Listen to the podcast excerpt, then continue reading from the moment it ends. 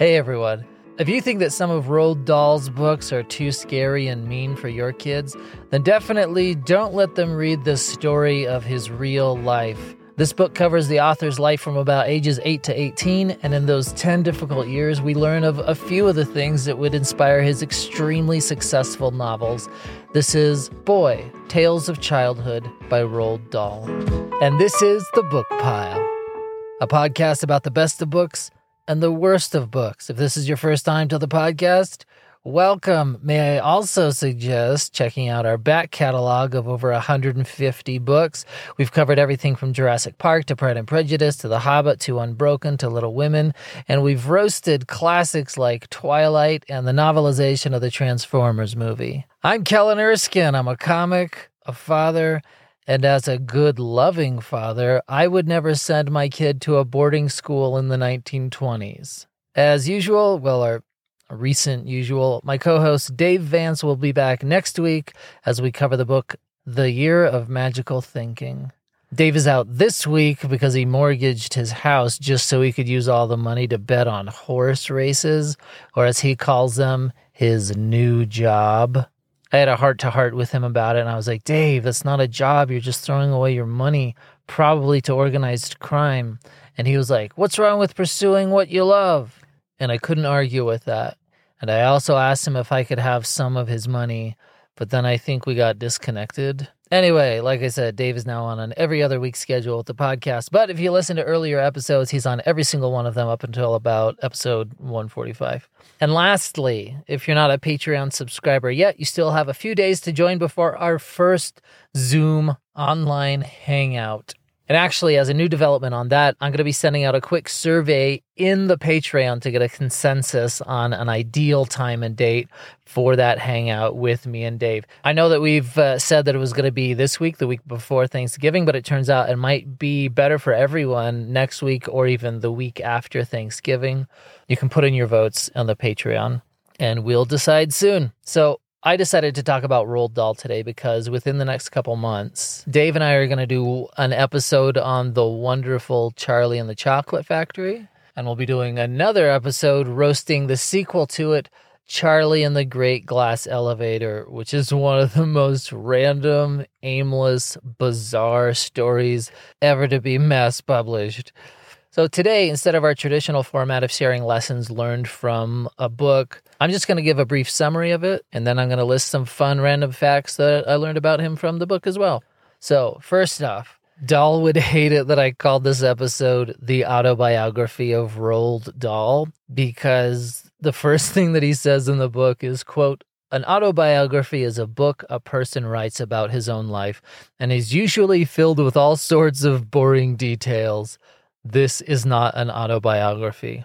But then the book continues, and it's an autobiography. I mean, it's an autobiography of 10 years of his life, but I do get what he's saying. And I wish that more authors, or I should say, like celebrities who become authors just once to write their own book about themselves, I wish that they all had this strict self awareness to include only the most interesting, like emotionally compelling parts of their lives in their books and leave out everything else. I think this is good advice actually for anyone sharing any story anytime about themselves, be it, you know, in a memoir or at the dinner table. Just ask yourself of the story I'm about to tell, would I think it was equally fascinating if someone else here was sharing it with me?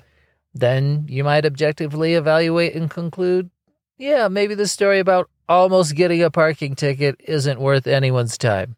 Just some helpful tips before Thanksgiving. Anyway, Roald Dahl continues, quote, I would never write a history of myself. On the other hand, throughout my days of school and just afterwards, a number of things happened to me that I have never forgotten. None of these things is important, but each of them made such an impression on me that I've never been able to get them out of my mind. Some are funny, some are painful, some are unpleasant. All are true.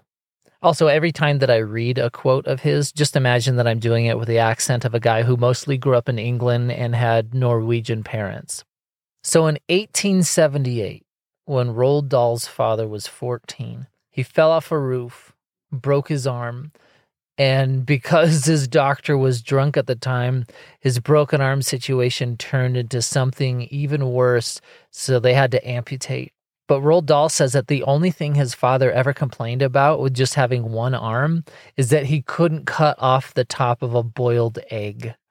So just remember that the next time your coworker gripes about how the office kitchenette is stocked with almond milk but not oat.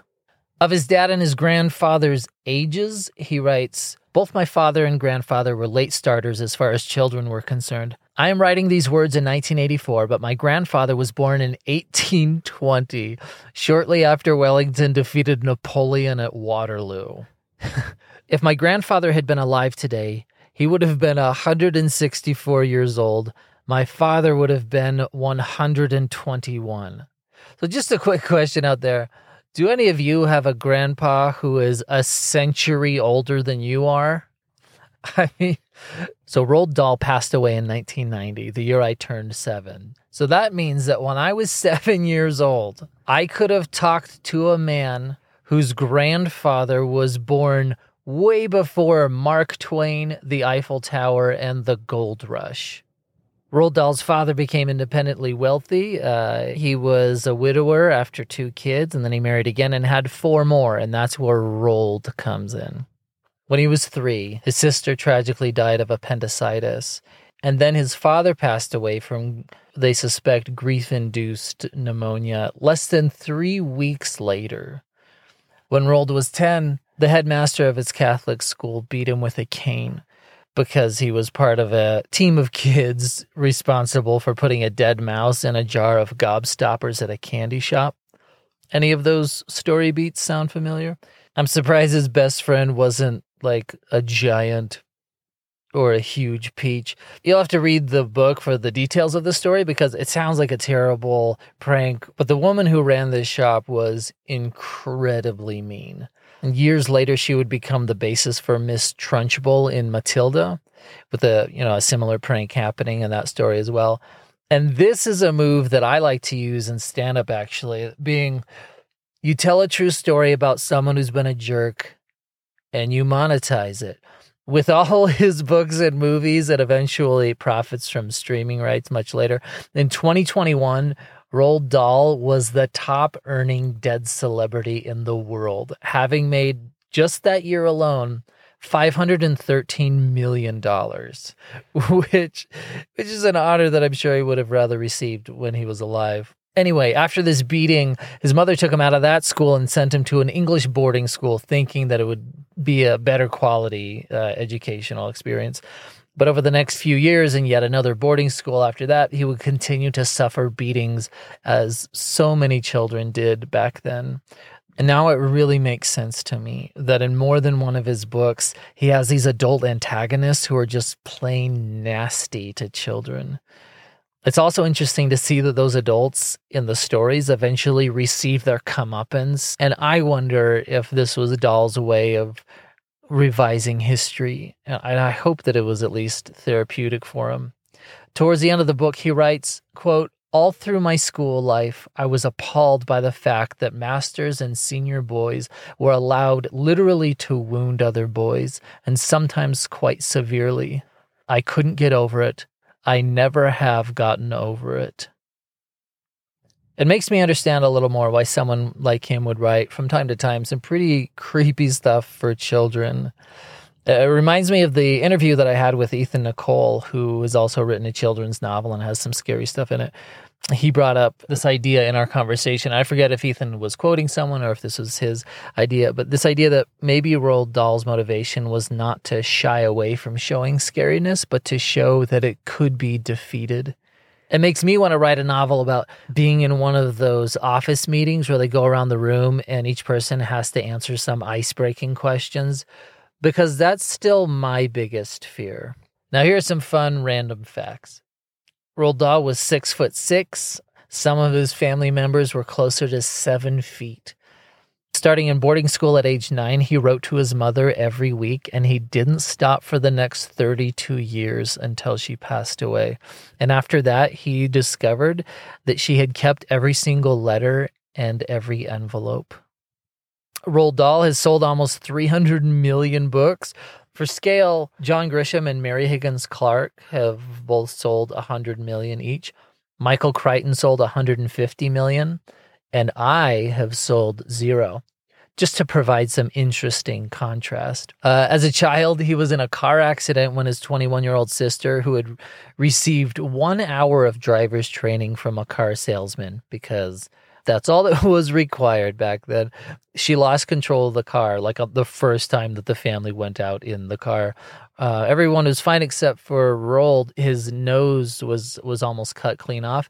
They made it to a doctor. And he writes that the conversation between the doctor and his mother went like this Doctor, I shall sew his nose back on. Mother, can you do that? Doctor, I shall try. Because that's what you want to hear pre op. He doesn't write much about writing in this book, which is a bit disappointing, but he, he just didn't start pursuing it yet at the ages that he covers in this book. However, I do love this one quote that he leaves when briefly talking about uh, writing. The life of a writer is absolute hell compared to the life of a businessman. The writer has to force himself to work, he has to make his own hours, and if he doesn't go to his desk at all, there's nobody to scold him. If he's a writer of fiction, he lives in a world of fear. Each new day demands new ideas, and he can never be sure whether he's going to come up with them or not. I feel like I could relate to a lot of that. I also think it's funny because some of the things that he's saying are like the opposite of how people pitch good job opportunities. Where you do get to make your own hours and you get to be your own boss. He's saying that those things are obstacles for him because no one's holding him accountable to work. Uh, when he was a teenager at Repton boarding school in Derbyshire, I'm sure I'm getting mocked by the British right now. Is it pronounced Derbyshire? Dribshire? The Cadbury Chocolate Company, ever heard of them? They would send the boys at the school uh, new chocolate bars that they would be testing and evaluating. And this is where he learned that chocolate manufacturers had inventing rooms for candy and chocolate. And all of that, of course, would inspire Fantastic Mr. Fox. And before I get to one last hilarious quote, here is a pretty heavy description he gives us of boarding schools of that era in a nutshell. Unless you have been to a boarding school when you were very young, it is absolutely impossible to appreciate the delights of living at home.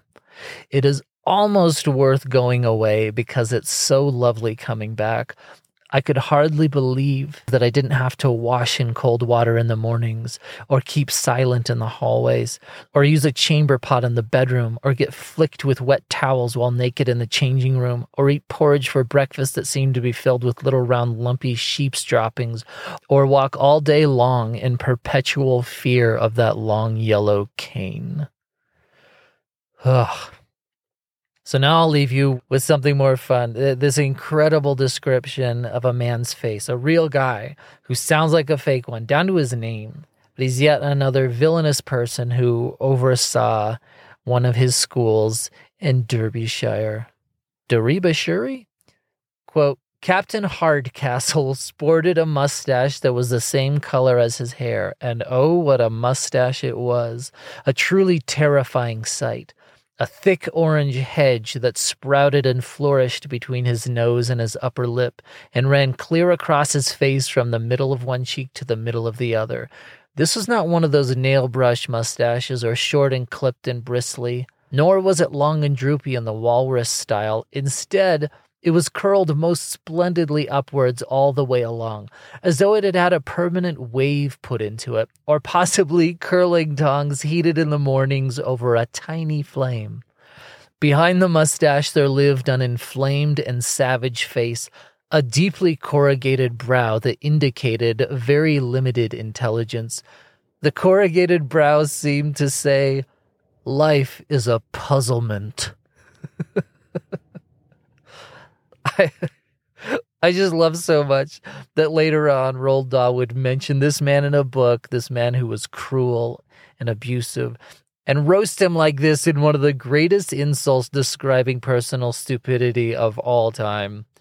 And all of this would contribute to making Roald Dahl half a billion dollars. All right, thanks again for listening. Come back next week for a me and Dave episode, and consider checking out the Patreon.